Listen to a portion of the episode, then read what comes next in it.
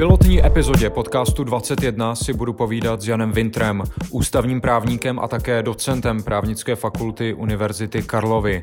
Vintr přeskoumává krizová opatření a nařízení české vlády proti šíření nového koronaviru z hlediska jejich ústavnosti a zákonnosti.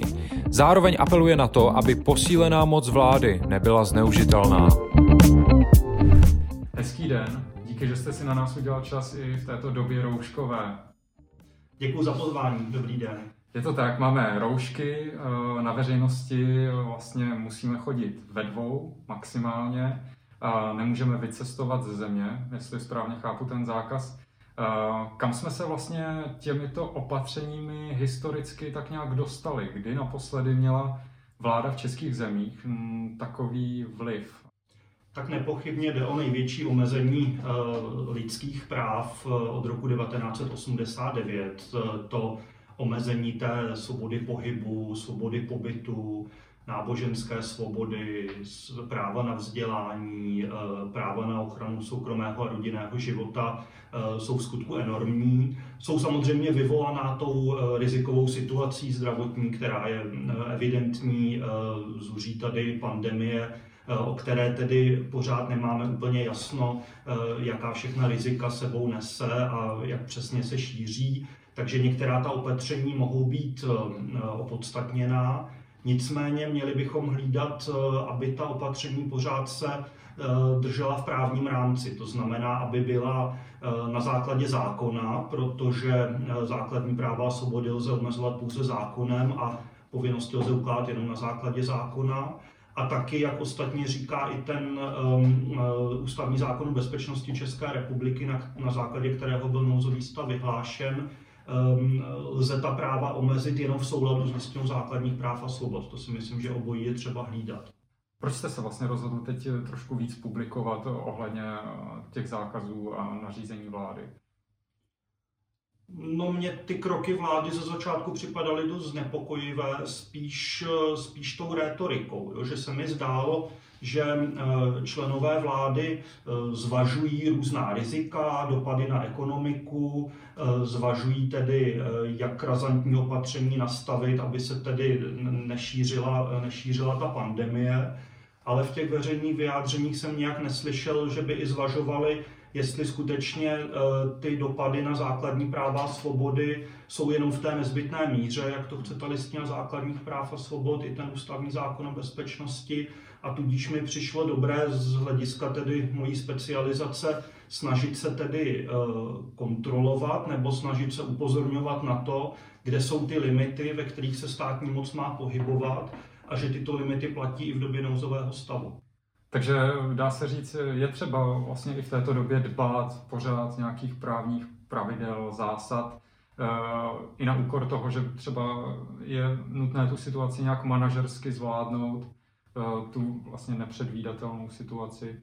Pořád se musíme držet prostě nějakých pravidel právě. Podle Určitě tím spíš, protože ten nouzový stav samozřejmě znamená koncentraci moci v rukou eh, vlády a v rukou dalších orgánů výkonné moci, ministerstev, případně těch eh, krajských hygienických stanic, hejtmanů, eh, starostů. A v téhle té situaci je ještě důležitější, aby tedy nedocházelo k nějakému tedy nezákonnému výkonu té moci, aby nedocházelo ke zneužívání té moci, takže je důležitá ta limitace těmi lidskými právy, je důležitá parlamentní kontrola, je důležitá soudní kontrola, protože jinak hm, hrozí to nebezpečí, o kterém mluví tedy všichni ti teoretici ústavního práva, a to je přílišná koncentrace moci v jedných rukou bez jakýchkoliv limitů.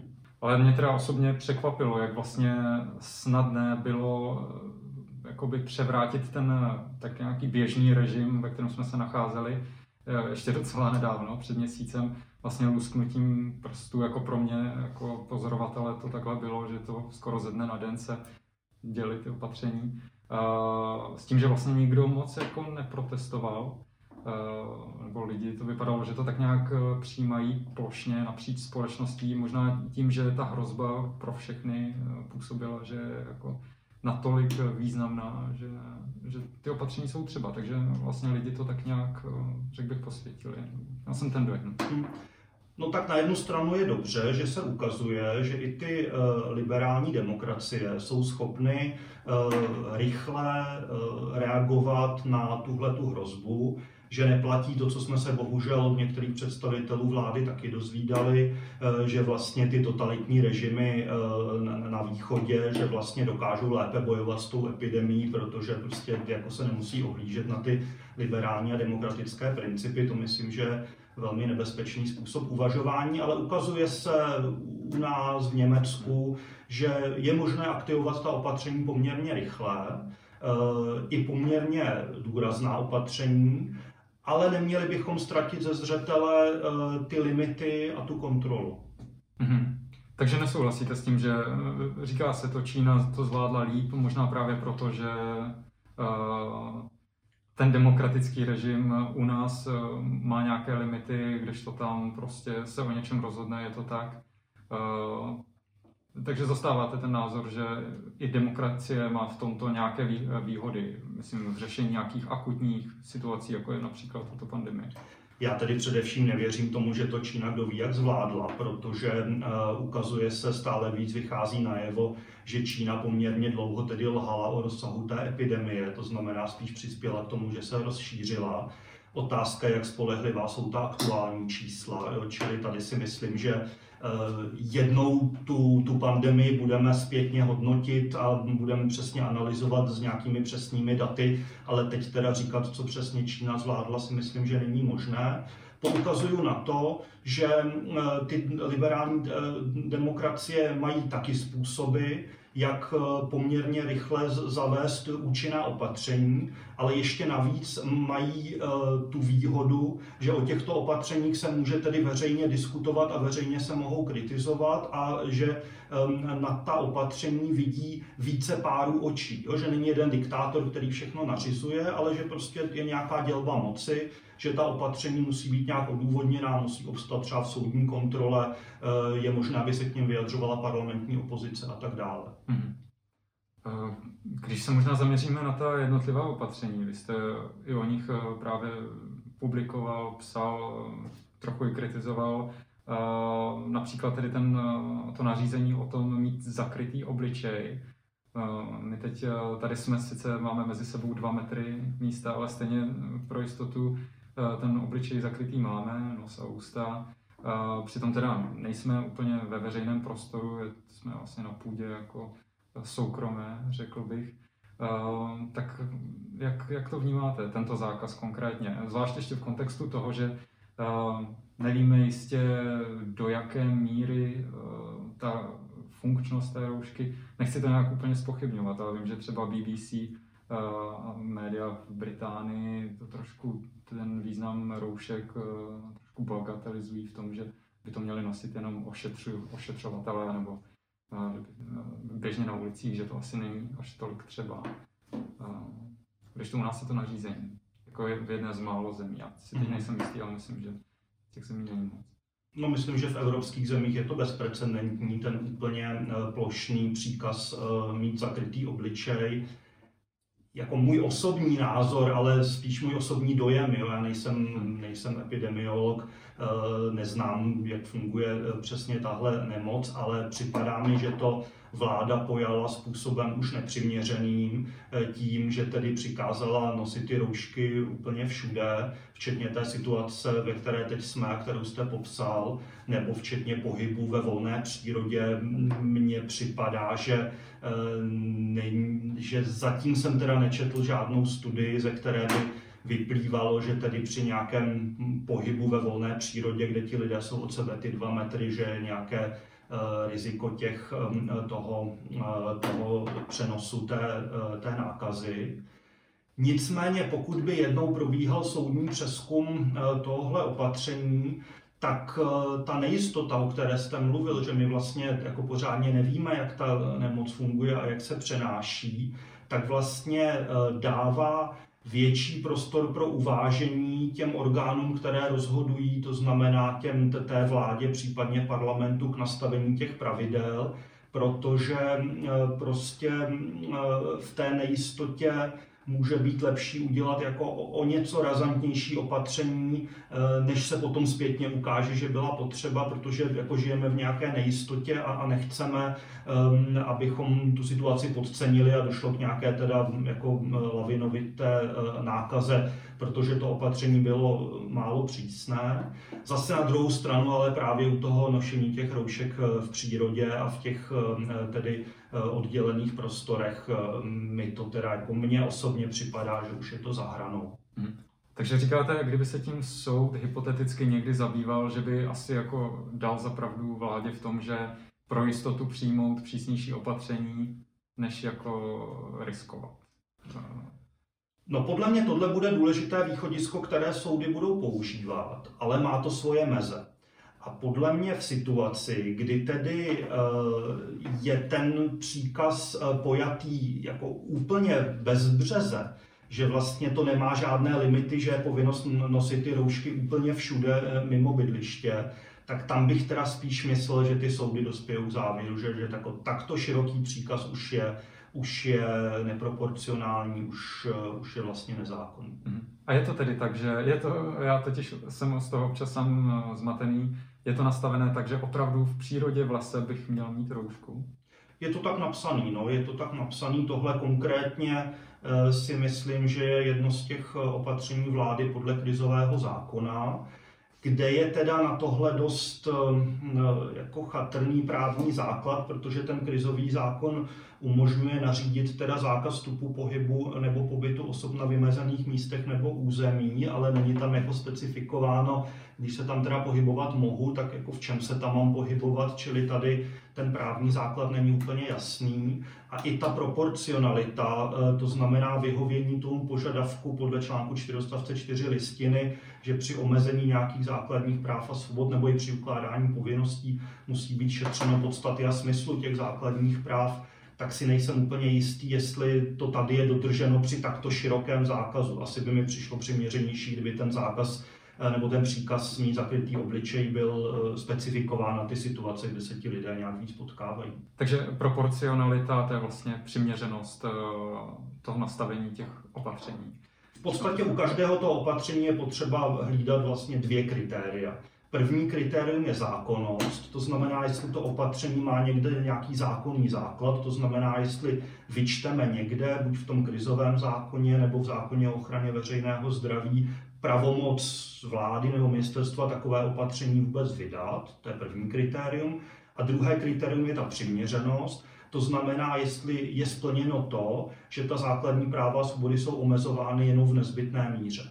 Takže to by teoreticky mohl soud později zkoumat i tu přiměřenost, eh, zda to bylo eh, nastaveno tedy mm, v té míře, která byla jako nezbytně nutná. Určitě, určitě. Může, on to může být i v, jako v krátké době, protože tahle eh, opatření obecné povahy lze napadat tedy před soudem žalobami a soudy se k tomu asi už v docela blízké době budou vyjadřovat. Hmm.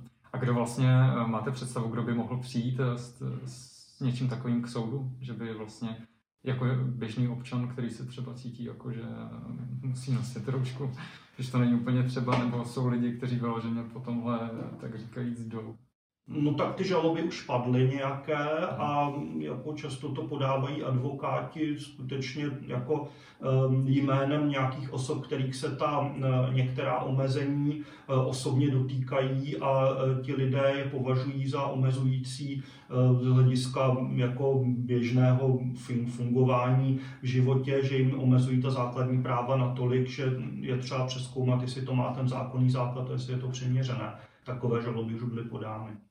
Hmm, to mě napadá, že vlastně v tuto chvíli, kdy třeba se lidé nemůžou schromažďovat, takže vlastně ani demonstrovat, eh, tak eh, tohle je třeba nástroj, jak eh, pořád ještě nějak kontrolovat ten státní aparát, že právníci, advokáti můžou vlastně snažit se napadat. Určitě, to naprosto souhlasím. V tom právním státě je velmi podstatné, aby bylo možné se toho práva dovolat a ta cesta k soudu je cesta, která se nabízí, zvlášť jak říkáte v situaci, kdy jiná základní práva, jako je třeba to schromažďovací právo, eh, jsou, jsou omezeny. U těch roušek, eh, jak moc hraje roli, že vlastně mluví se o tom, že vláda nezajistila eh, roušky, ochranu obliče, úst, nosu a zároveň tedy vydala nařízení, že je třeba tu ochranu nosit. Hraje to nějakou roli, nebo jak to vnímáte? Eh, no, to má svoji politickou a právní rovinu samozřejmě vláda, která eh, jak si uvaluje tyhle ty povinnosti a teď nezajistí ty roušky ani eh, těm zdravotníkům a ještě komplikuje to pořizování toho zdravotního materiálu tím, že v podstatě jako nepravdivě tvrdí, že teda těch materiálů je dostatek a pak se ukáže, že ne, tak podle mého názoru selhává politicky.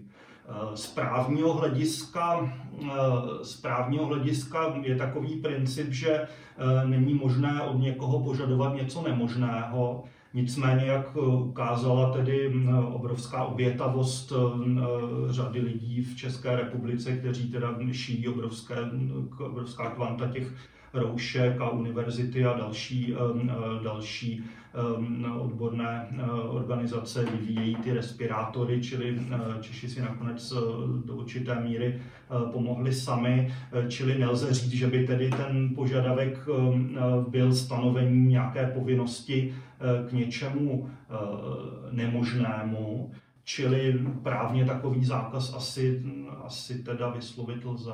No, ta povinnost je splnitelná, no, každopádně. Eh, co další povinnost, a to je zákaz vstupu osob mladších 65 let eh, do obchodu. Tam je to splnitelné. Je to, ta opora v zákoně je tam eh, dostatečná pro ten zákaz, podle vás?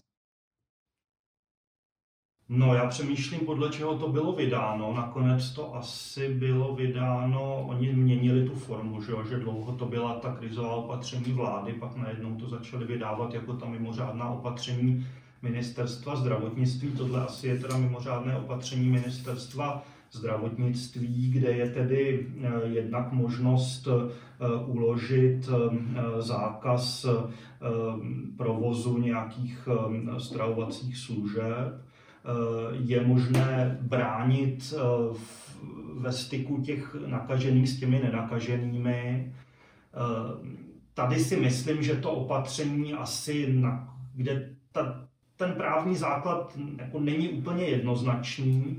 Ten, ehm, eh, to ministerstvo zdravotnictví se hodně eh, točí na tom paragrafu 62 odstavci 1 písmeno I zákona o ochraně veřejného zdraví, že může teda eh, nařídit zákaz nebo nařízení další určité činnosti k likvidaci epidemie nebo nebezpečí jejího vzniku. Otázka je, že tohle taky nemůže být úplně biankošek na, na, na cokoliv. Nicméně tohle omezení mi připadá, že jako je, je rozumné a je přiměřené v momentě, kdy vlastně mm, jako nebrání těm lidem nakupovat někdy jindy, čili myslím si, že tohle opatření, pokud tedy se jako pokud soudy uznají, že se to postojí vejde, tak si myslím, že jako může obstát v tom testu proporcionality. Mm-hmm. A co se týče tedy eh, té přiměřenosti, tak eh, povinnost zavřít obchody, eh, provozovny služeb a teď které obchody můžou zůstat otevřené, které mají zůstat zavřené, jestli květinářství už je jako na místě nechat otevřené. Myslíte, že to vláda jako dostatečně tak i třeba vykomunikovala, nebo z právního hlediska tedy, jestli tam není nějaký jako zásadnější problém? No mně přijde tady problematické to, že vláda vlastně ty, ta svoje rozhodnutí nezdůvodňuje. Jo? Že um, ono úplně není jasné, uh, co ta vládní opatření, jakou mají formu, jestli to jsou nařízení vlády, která by měla mít nějakou důvodovou zprávu, nebo opatření obecné povahy, která by měla mít nějaké odůvodnění. Ministerstvo zdravotnictví nějaká odůvodnění píše, ale poměrně krátká a nekonkrétní. A zrovna v téhle otázce, kterou jste položil s těmi provozovnami, si myslím, že hrozí určité nebezpečí dost jako svévolného diskriminačního postupu, že vlastně vláda bez větších odůvodnění jako některé ty provozy zavře a některé nezavře. Čili tady si myslím, že taky nezbude, než aby to potom kontrolovali ty soudy, jestli vláda měla dostatečné důvody pro zavření zrovna jako těchto těch provozů a, a, a jiných třeba ne. Hmm, například automyčky. No jenom mě to vždycky jako přijde zajímavý, že vlastně eh, tím jako rozhodne často o tom, eh, myslím vláda, jak se teda určitým lidem v určitých jako oblastech bude jako dařit a často na tom závisí opravdu finančně hmm. jako rodiny, že jo. Tak jestli rodiny květinářů prostě teď na tom jsou asi mnohem líp než rodiny, já nevím, zámečníků. No jsou to závažná omezení, která mají obrovské ekonomické dopady a jistě chápu, že v té pandemické situaci se musí udělat rychle, ale prostě měla by se dělat nějakým způsobem, aby to eh, rozhodnutí bylo nějak jako jasné, ehm, předvídatelné, aspoň trochu stabilní v čase, ne, že se to bude teda každé dva dny měnit. Eh, v tomhle si myslím, že se dalo teda na tu krizovou situaci reagovat líp. Takže i v ideálním případě by to mělo vypadat tak, že vláda vystoupí eh, i v tom krizovém režimu a prostě na tiskové konferenci to vysvětlí, nebo k tomu vydá i jako nějaké doprovodné prohlášení s vysvětlením, proč zrovna tyto provozovny. No v ideálním případě by to mělo být dohledatelné buď tedy ve sbírce zákonů, nebo nějak dohledatelné tedy uh, tam na, na jednom místě, kde ministerstvo zdravotnictví publikuje to své opatření obecné povahy, aby každý poměrně snadno mohl zjistit, co teda je zakázané a co je dovolené. A tahle ta opatření by měla být tedy odůvodněná, a to nejenom dvěma větami, že je tady teda pandemie, takže se omezuje tohle a tohle, ale mělo by být vysvětleno, proč tedy tohle omezení vláda považuje za potřebné v tomhle případě. Já jsem se díval na ty německé akty, které taky jsou předmětem kritiky eh, těch německých ústavních právníků občas, ale eh, jejich teda jako kvalita ehm, eh, je mnohem větší. A to kvalita jak těch formulací, že tedy je přesněji jasné, co teda je zakázané a co je dovolené, takže tam nevznikají takové nejasnosti, jak jsme se tady bavili o těch rouškách.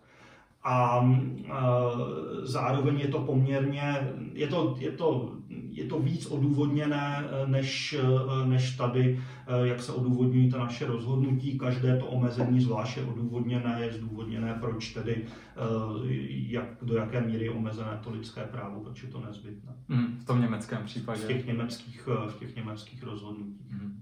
Takže tam třeba, jako, já nevím, i třeba ve stylu jako skoro jako nějakých vědeckých publikací oni třeba zdůvodňují jako... Ne, to zase nejsou vědecké publikace, jo? to um, spíš vypadá tak, že to rozhodnutí, eh, které u nás má půl stránky, tak uh, tam mají dvě stránky a kde to je u nás zdůvodněné teda dvěma odstavci, tak je tam je to zdůvodněné třeba jako taky na dvě stránky, uh, čili není to vědecká publikace, to, to zase chápu, že v té krizové situaci, kdy je potřeba reagovat rychle, že nelze od toho státu žádat, aby teda mm, jako to mělo eh, desítky stran nějakých studií eh, kvůli každému tomu rozhodnutí nebo opatření eh, nebo nařízení.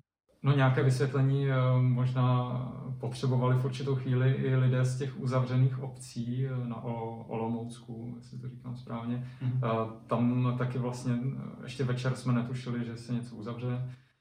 Potom, myslím, ve čtyři ráno nebo v nočních hodinách se tedy uzavřelo mm, několik obcí, snad 22, 23 obcí. Hmm.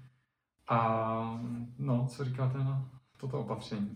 No, to bylo zatím teda nejrazantnější opatření, které tady bylo. E, ta, e, to uzavření těch, těch obcí mm, Litovel a dalších e, na Olomoucku.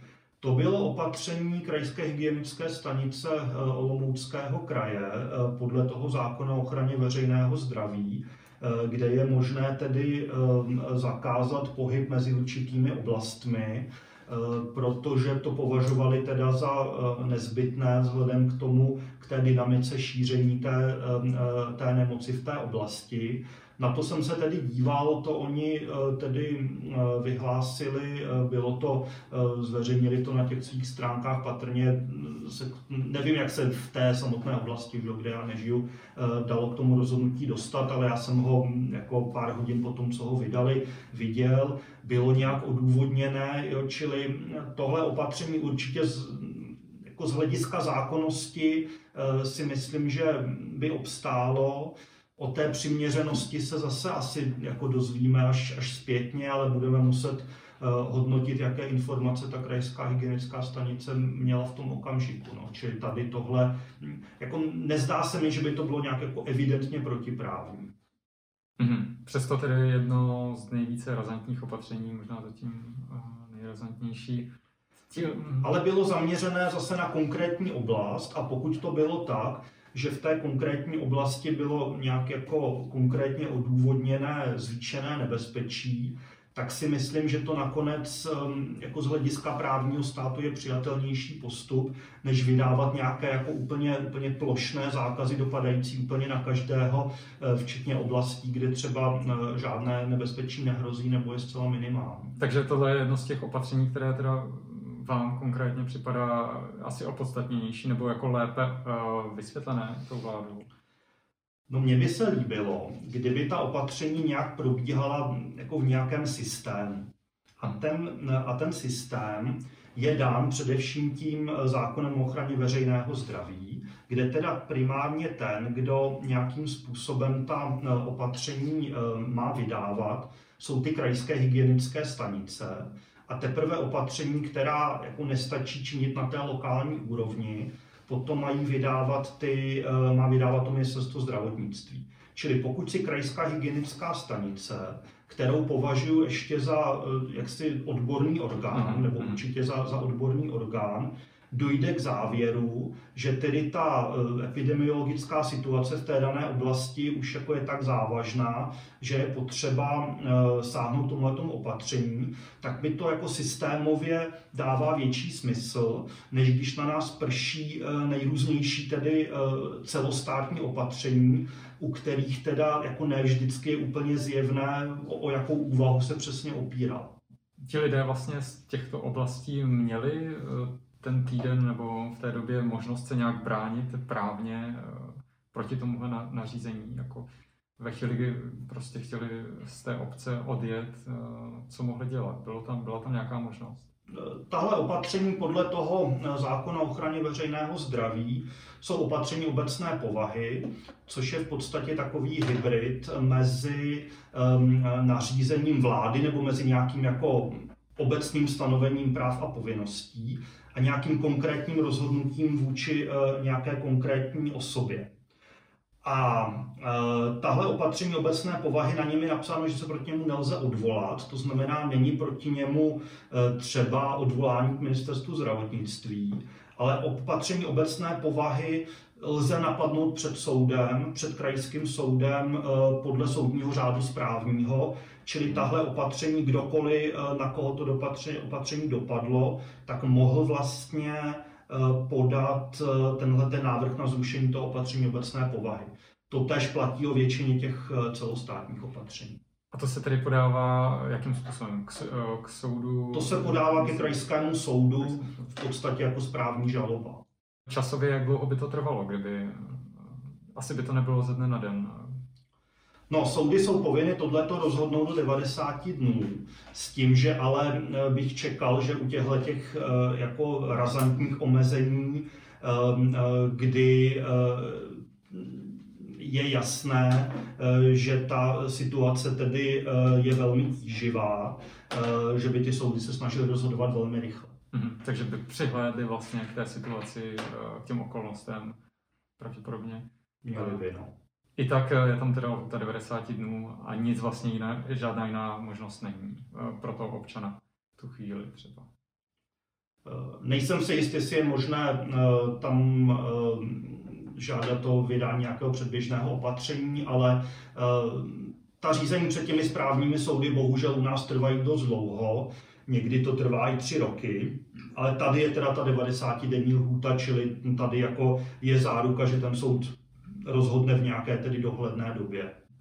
Bavili jsme se o Uničově a dalších obcích na Olomoucku, které byly uzavřené, ale vlastně je to teď tak, že do značné míry je uzavřena i celá Česká republika. S tím, že teda, jestli to chápu správně, nemůžeme vycestovat, nemůžeme ani na Slovensko se podívat, eh, případně za příbuznými, kdyby někdo měl. Um, jak hodnotíte toto? My jsme vlastně narazili dneska tady s kolegou Honzou i na článek eh, poslance Bendy, který tvrdí, že podobné nařízení má snad jenom Arménie a KLDR. Takhle já nemám nastudované, jak to platí v jiných státech, to, to nevím. Z toho našeho právního řádu tedy ta vláda může zavést tedy ta opatření, která omezují ten, která ta přesná formulace je, že může teda nařídit ten zákaz vstupu, pobytu a pohybu osob na vymezených místech nebo území.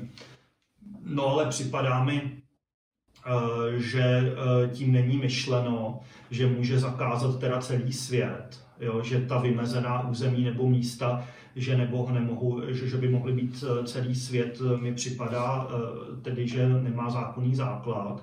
A i proporcionalita toho zákazu vycestovat mi připadá sporná protože oni to samozřejmě dělají proto, že nechtějí bránit těm občanům potom se vrátit a tudíž, aby jim ti lidé necestovali hm, po světě, tak jim zakážou teda vyjet.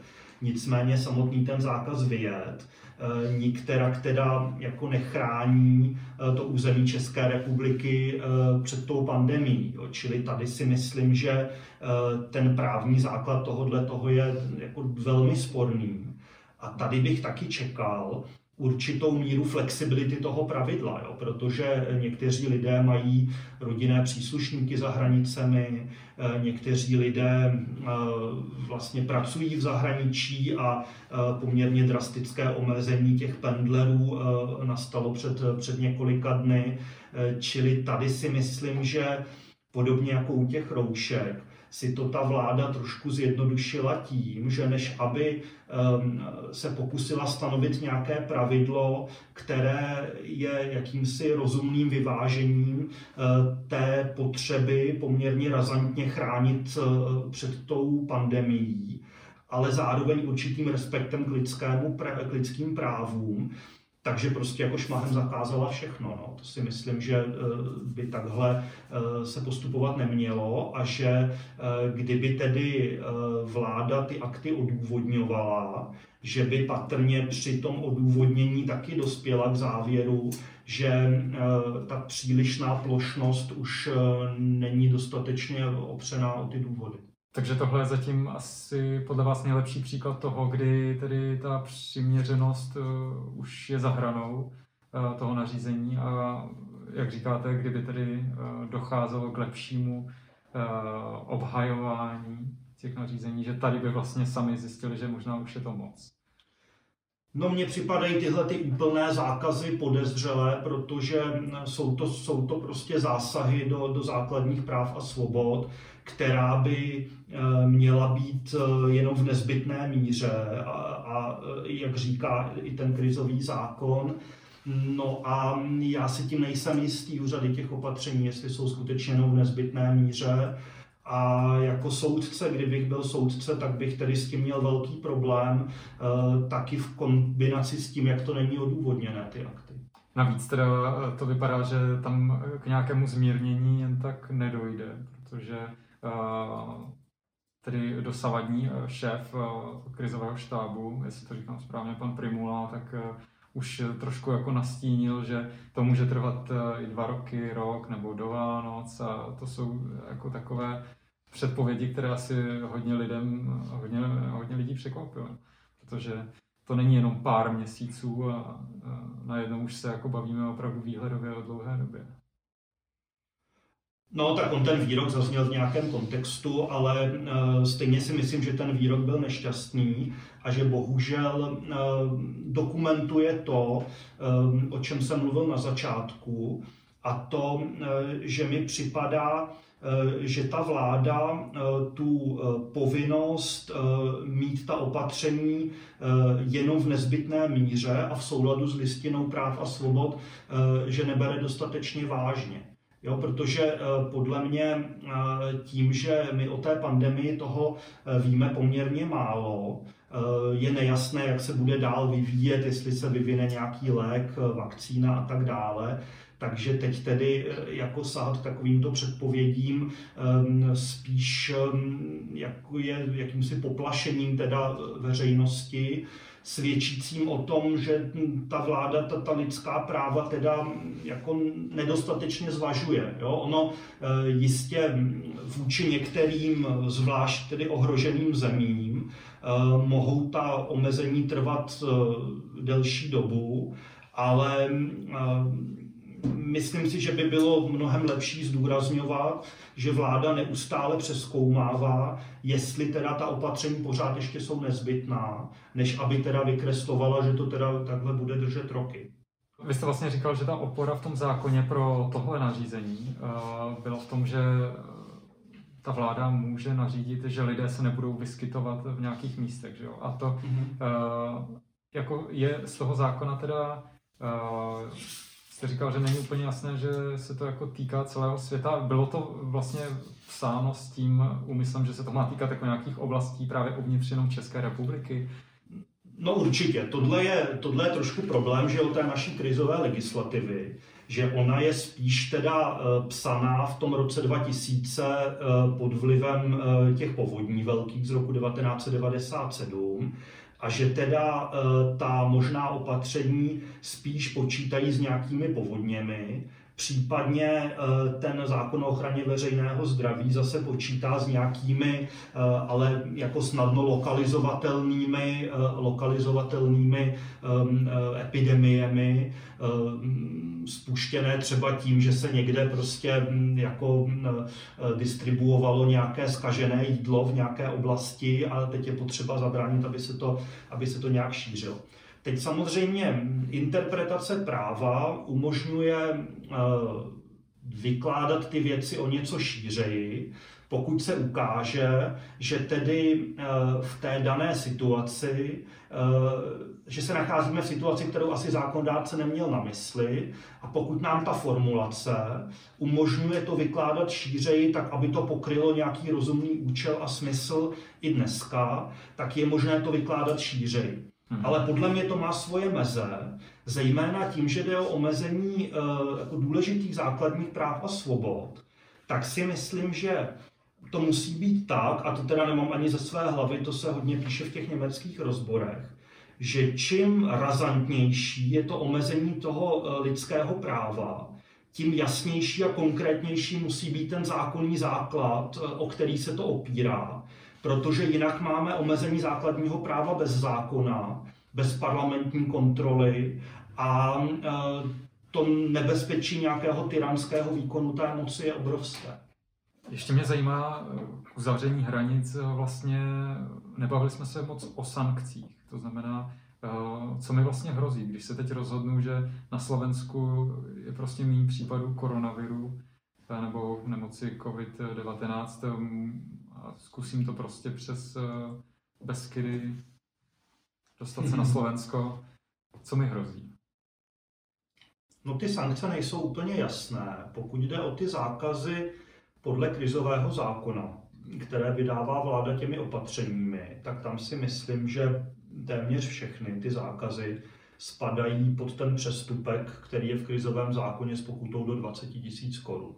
Jo, to je třeba ta rouška, Teď nevím přesně, jak je to tady s těmito eh, zákazy, pokud je o ten eh, volný pohyb eh, přes ty hranice, protože k tomu jsou i nějaká opatření ministerstva vnitra, ale to vládní opatření si myslím, že je s pokutou do 20 tisíc korun. Ta opatření, která jsou vydaná jako mimořádná opatření ministerstva zdravotnictví proti těm epidemiím, kam teda dneska už patří ten eh, zákaz volného pohybu osob po tom území eh, České republiky a myslím, že tam patří i ty zákazy provozování těch různých obchodů. Takže jsou tedy s pokutou podle toho zákona o ochraně veřejného zdraví s pokutou do 3 milionů korun. Hmm. S tím, že ale asi by zase Eh, při stanování té eh, výše té eh, pokuty se mělo taky přihlížet k závažnosti a myslím si, že by to nějakým způsobem ty správní soudy patrně nějaké nepřiměřené sankce rušily zejména s přihlednutím na to, že, ty, že nemusí být úplně jasný ty, ty zákazy někdy. No a potom někde v dáli je ještě ten trestný čin šíření nakažlivé choroby, Eh, který je eh, i trestním činem nedbalostním, jo? čili jedna věc je, že to někdo šíří úmyslně, ale hmm. druhá věc je, že to jde šířit z nedbalosti, že někdo teda vyvolá nebo zvýší nebezpečí šíření té, eh, té nakažlivé lidské nemoci ale to si myslím, že ten trestný čin lze eh, vlastně uplatňovat jenom, eh, a na to je i judikatura eh, těch trestních soudů, jenom v případech, že to nebezpečí je dostatečně bezprostřední. Čili podle mě to bude dopadat hlavně jako na ty lidi, kteří vědí, že jsou nakažení mají nařízenou tu karanténu, což je ještě něco jiného, než jsou tyhle ty zákazy toho volného pohybu osob a nějak jako ostentativně porušují tu karanténu, jo, tak ti se podle mě eh, v těch zvlášť teda závažných případech eh, mohou dopustit i tohoto trestného činu, za který pak už je možné uložit i trest odnětí svobody. Co se týče ještě těch hranic, eh, tam mě jenom zaujalo, že vlastně nějaké právo Evropské unie, nebo to, co jsem považoval za, za dané, že tady nějaký volný pohyb zboží, osob, služeb v rámci států šengenského prostoru, tak vlastně opět lusknutím prstů vlastně neplatilo.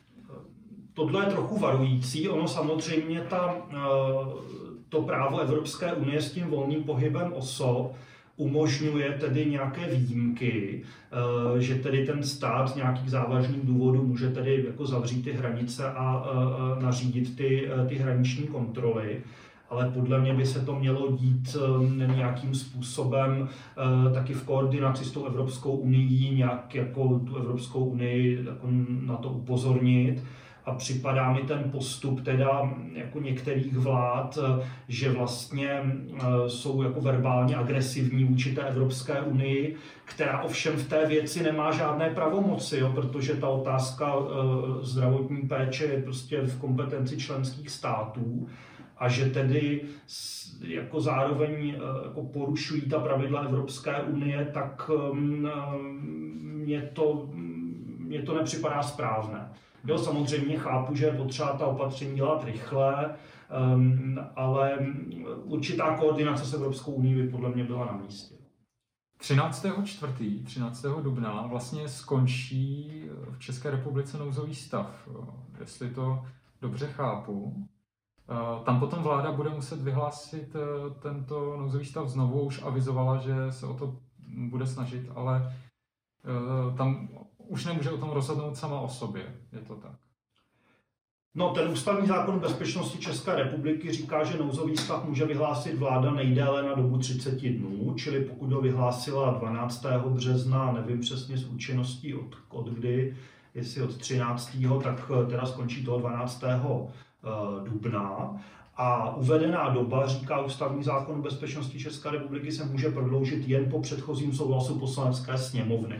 Čili ten nouzový stav nebude vyhlašován znova, vláda nemůže obcházet to, to ten, ten ústavní zákon tím, že teda počká, až ten nouzový stav skončí a pak vyhlásí nový na 30 dnů, to, to by bylo obcházení. Čili musí do poslanecké sněmovny a žádat teda o eh, prodloužení toho, eh, toho nouzového stavu.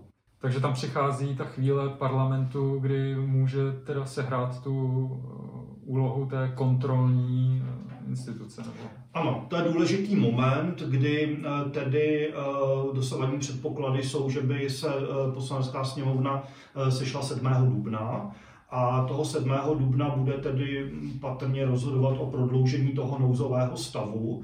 A to si myslím ale, že je okamžik, ve kterém by měla eh, poslanecká sněmovna podrobit důkladné diskuzi všechna ta dosavadní opatření, nechat si je vládou vysvětlit, nechat si vysvětlit i to, jakým způsobem teda ta eh, opatření zafungovala nebo nezafungovala, jestli vláda uvažuje třeba o nějakým jejich, eh, nějaké jejich modifikaci těch opatření. A tahle ta parlamentní kontrola, tenhle ten druhý pár očí, který se dívá na ten, na ten problém, si myslím, že je tak důležitý, že si to poslanecká sněmovna musí tuhle tu možnost ponechat.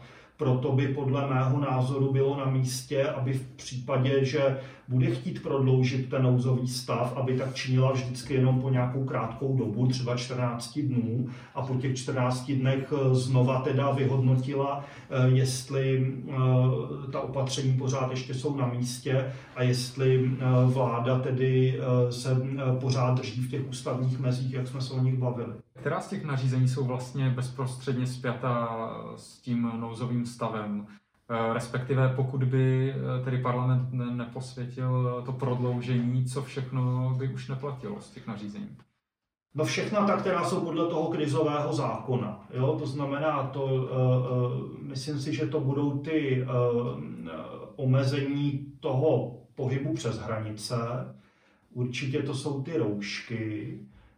Jsou to nějaká opatření, myslím, i týkající se těch škol. Eh, a zůstala by jenom ta opatření, která eh, byla vydána podle toho zákona o ochraně veřejného zdraví, což je především teda ten eh, zákaz volného pohybu osob po tom českém území s těmi výjimkami a je to ten zákaz provozu některých těch, těch obchodů a, a hospod a tak dále. To jsou opatření podle toho zákona o ochraně veřejného zdraví, ale i u nich tedy mohou být omezována lidská práva jenom v té nezbytné míře.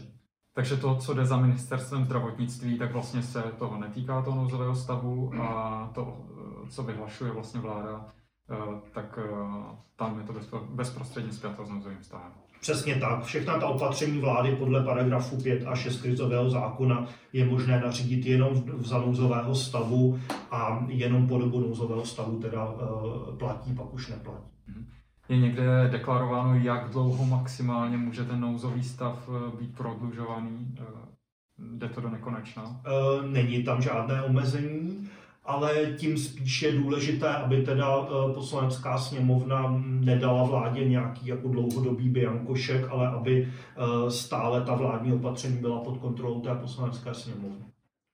A když se bavíme tedy o posilování nějaké moci vlády, eh, napadá mě k tomu ještě vlastně další nařízení, eh, kdy vláda zakázala zasedat obecním a krajským zastupitelstvům, eh, asi až na výjimky. Co říkáte tedy na toto opatření? Do jaké míry vlastně je, jako neomezuje zase, co se týče proporcionality, až moc, až příliš ten chod vlastně běžný zemi? No to si myslím, že je evidentně protiústavní, že tady proto není vlastně vůbec žádný zákonný základ, protože ten krizový zákon v paragrafu 5 vyjmenovává eh, jednotlivá lidská práva a svobody, které lze omezit. No a eh, ten eh, právo volit, že jo, v případě těch doplňovacích voleb do Senátu, nebo právo tady jako na tu samozprávu, eh, které, které mají třeba obce, tak tam vyjmenováno není. Navíc to opatření, tak jak bylo široce pojato, že vlastně brání těm zastupitelstvům třeba jako e, zasedat i prostřednictvím nějakých, nějakých technických prostředků z toho vzdáleného jednání, tak e, považuji v podstatě za, za úlet a předpokládám, že to vláda zruší ve velmi dohledné době a nahradí to nějakým doporučením, kde tedy přesněji doporučí, jak teda ta zastupitelstva třeba mohou jednat tím vzdáleným způsobem ale eh, to právo na samozprávu je velmi důležité. Mluvili jsme tady taky o té demokratické kontrole, o potřebě toho, že když tedy vláda a hejtmani a starostové mají ve svých rukou koncentrovanou moc, tak to ale musí být kompenzováno nějakou možností je kontrolovat. A starostu a hejtmana eh, kontrolují ta krajská a eh, obecní zastupitelstva. Takže si myslím, že eh, tohle tedy byl velmi nešťastný krok, ten, ten zákaz zasedání těch zastupitelstev. Mm-hmm. No, vláda se nechala slyšet, že vlastně tuto situaci nebo pandemii nezneužije k posílení vlastní moci, až to celé skončí, jak se tady často opakuje. Ale můžeme se tedy pouze spoléhat vlastně na slovo, nebo existují eh, nějaké další mechanismy, které nám to mohou lépe zaručit? No musíme hlídat ty mechanismy. Těmi mechanismy jsou jednak ta soudní kontrola, jak jsme se o tom už bavili, že tedy ta opatření je možná napadat teda u soudů. Ehm, ehm, další je ta parlamentní kontrola, že tedy parlament může nakonec i ten nouzový stav zrušit, eh, případně tedy ehm, vládu tlačit k tomu, aby některá ta opatření teda jako změnila, zmírnila eh, nebo zrušila. No a e, musíme taky v právním státě trvat na tom, že tedy ta opatření opravdu mají zákonný základ. Čili pokud vláda chce něco udělat a nemá proto zákonný základ, tak pak e, má teda navrhnout změnu těch zákonů. E, viděli jsme teď minulý týden, že ten parlament může zasedat v tom, v tom nouzovém stavu, že existuje ten stav legislativní nouze, během kterého jde e, přijmout ty zákony během jednoho, dvou dnů. E, to znamená, že e, tam, kde tedy vláda se chystá omezovat některá důležitá práva, tak má mít proto zákonný základ, který tímhle tím způsobem lze získat. Mm-hmm. A na kom je vlastně tedy teď ta role kontroly těch mechanismů, protože už jsme zmiňovali Samozřejmě lidé se nemohou schromažďovat, nemohou demonstrovat, eh, média také fungují v nějakém omezeném režimu, eh, tak máme tady parlament. Těch kontrolních mechanismů je víc. Jo. Jednak teda jako každý může podat teda ty, ty soudní žaloby, jak, jak o tom byla řeč.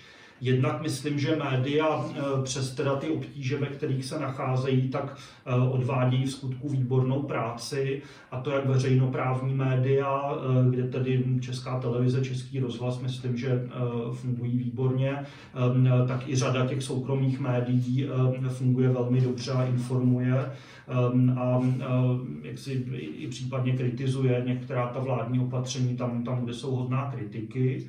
Ehm, ten parlament je tady velmi důležitý. Někteří poslanci už podali interpelace, kterými eh, tedy eh, chtějí od vlády vysvětlení, ehm, proč ta opatření přijala takhle, jestli, teda, jestli, jestli nejsou nezákonná.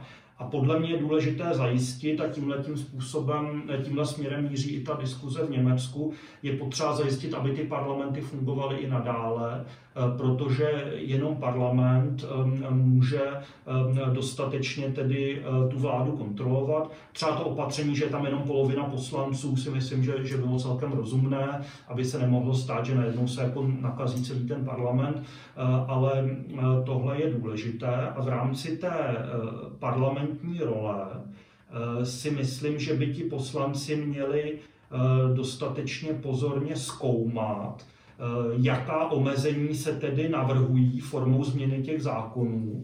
A z toho důvodu si myslím, že by taky příště jim vláda měla dát i v tom stavu legislativní nouze víc času na prostudování těch návrhů, než jak to bylo těch několik hodin přes noc eh, teď naposled.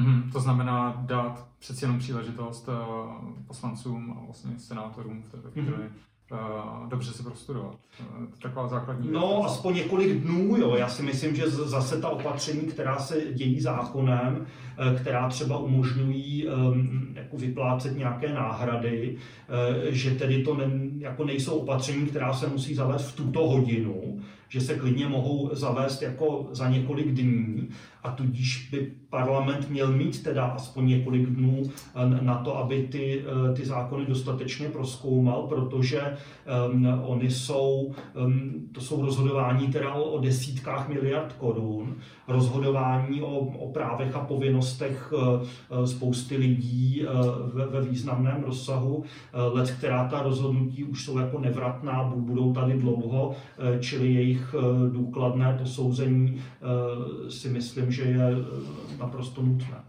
Už tady drobné, nebo zdánlivě drobné omezení nějaké práce parlamentu bylo v tom, že vlastně byly zrušené doplňovací volby do Senátu eh, na Teplicku.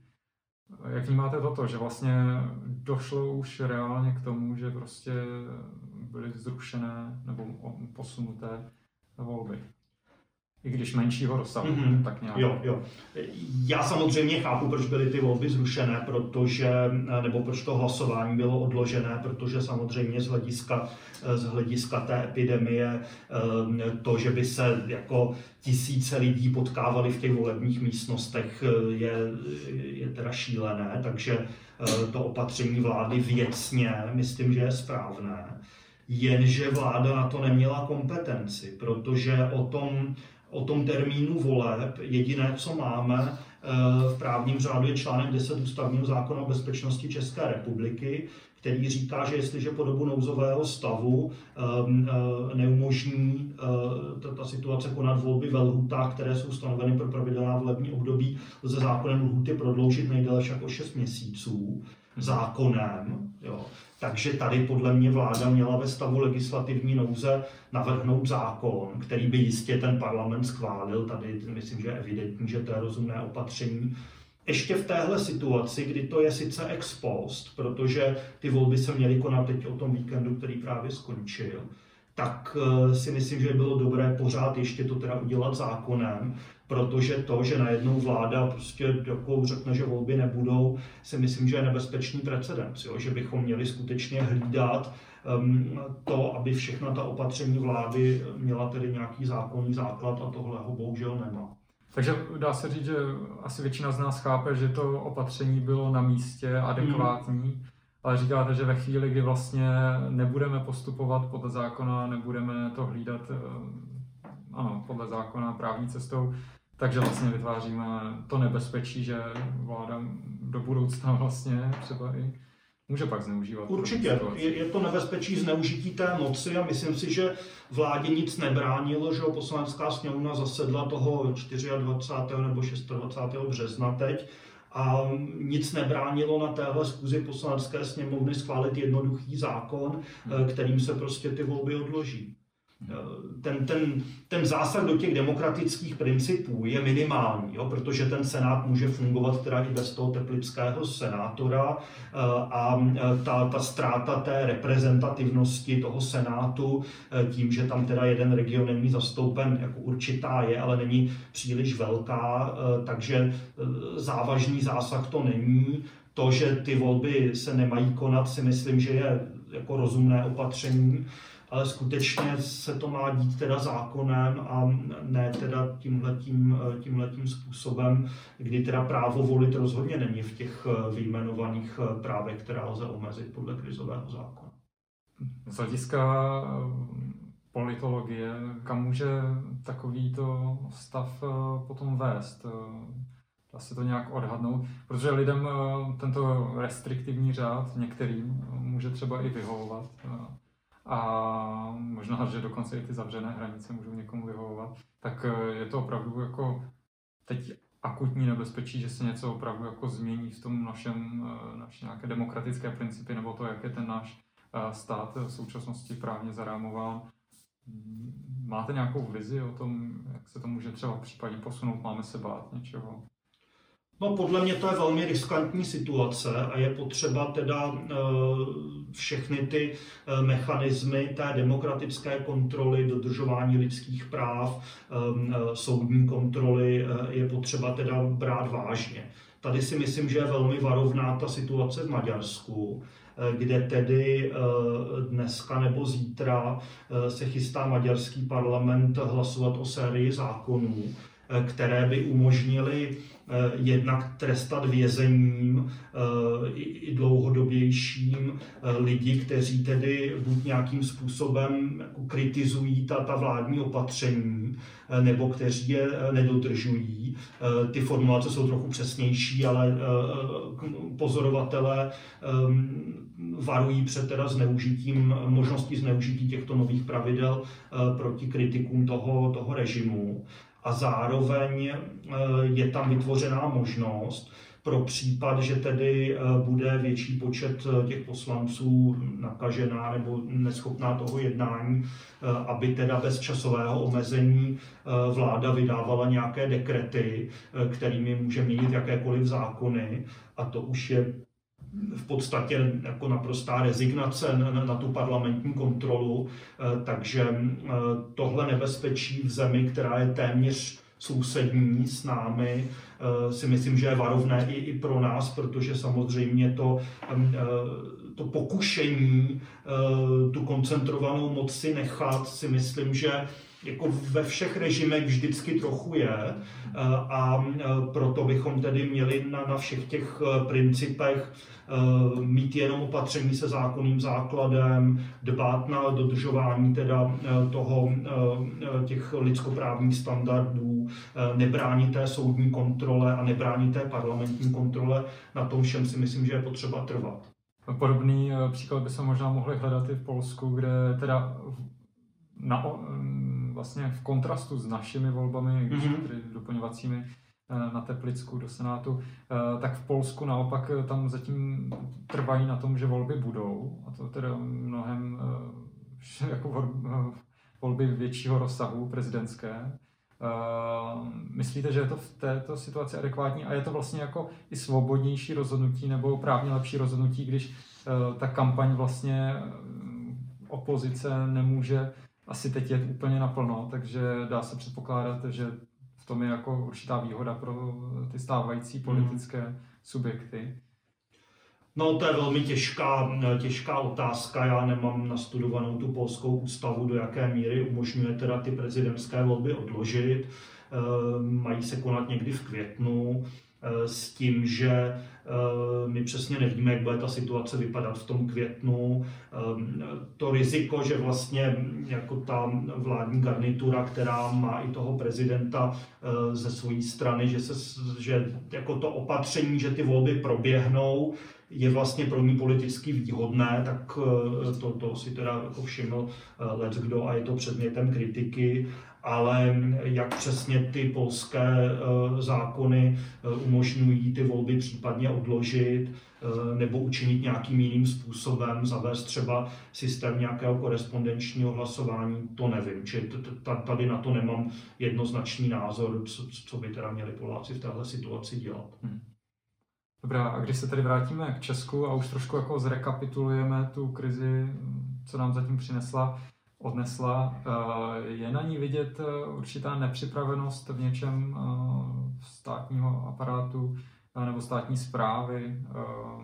Neukázala nám ta krize nějakou dysfunkci, nějaké části toho, jak tahle republika funguje? No tak v něčem určitě ano, že některé ty, některé ty dysfunkce ovšem se ukázaly ve všech zemích, protože na takovouhle pandemii, tedy ty eh, zákony i ty krizové mechanismy nebyly úplně připravené. Eh, já teď nechci hodnotit ty eh, jednotlivé kroky vlády, které nesouvisí teda s tou právní oblastí, eh, ve které se pohybuju, čili jestli jako mělo být víc roušek, měl být nějak jako lépe nastaven ten a dodržován ten pandemický plán, jestli teda se měl dřív spustit ten ústřední krizový štáb. To jsou jistě věci, které bude potřeba diskutovat po odeznění té pandemie, tak abychom eh, mohli ty mechanismy nastavit tak, aby příště fungovaly lépe. I se tedy ukazuje, že ten krizový zákon eh, spíš je šitý na eh, trochu jako jiné typy těch nebezpečí, než je tahle plošná pandemie. Povodně třeba.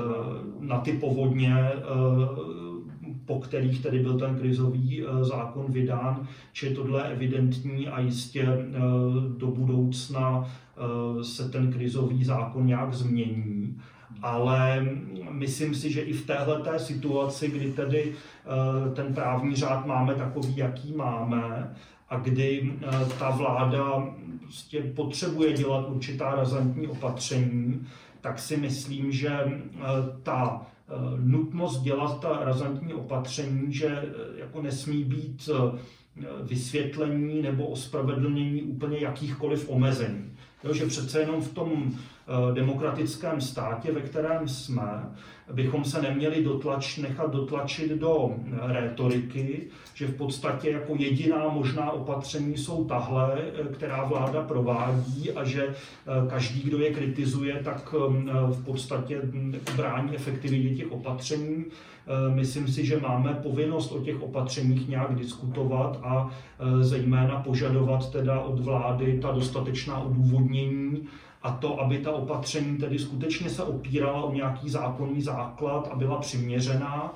A pokud dosavadní zákony neumožňují ten eh, zákonný základ eh, najít, eh, tak se mají změnit ty zákony a viděli jsme, že to poměrně rychle v tom parlamentu jde. Taky si myslím, že je důležité, eh, že ten parlament eh, eh, nesmí být nějak vyloučen tedy z toho fungování, protože to je ta hlavní politická kontrola, kterou v demokratickém státě máme.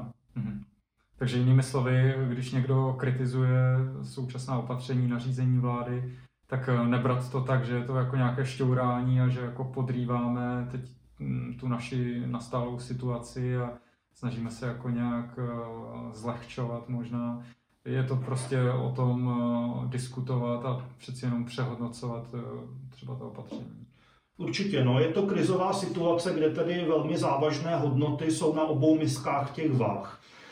Samozřejmě to riziko pro ty životy a zdraví mnoha lidí v případě nezvládnutí té pandemie je obrovské, ale to riziko pro náš právní stát, naší svobodu, naší demokracii v případě eh, nehlídání těch, eh, těch mantinelů, ve kterých se má vláda eh, pohybovat, si myslím, že je taky enormní.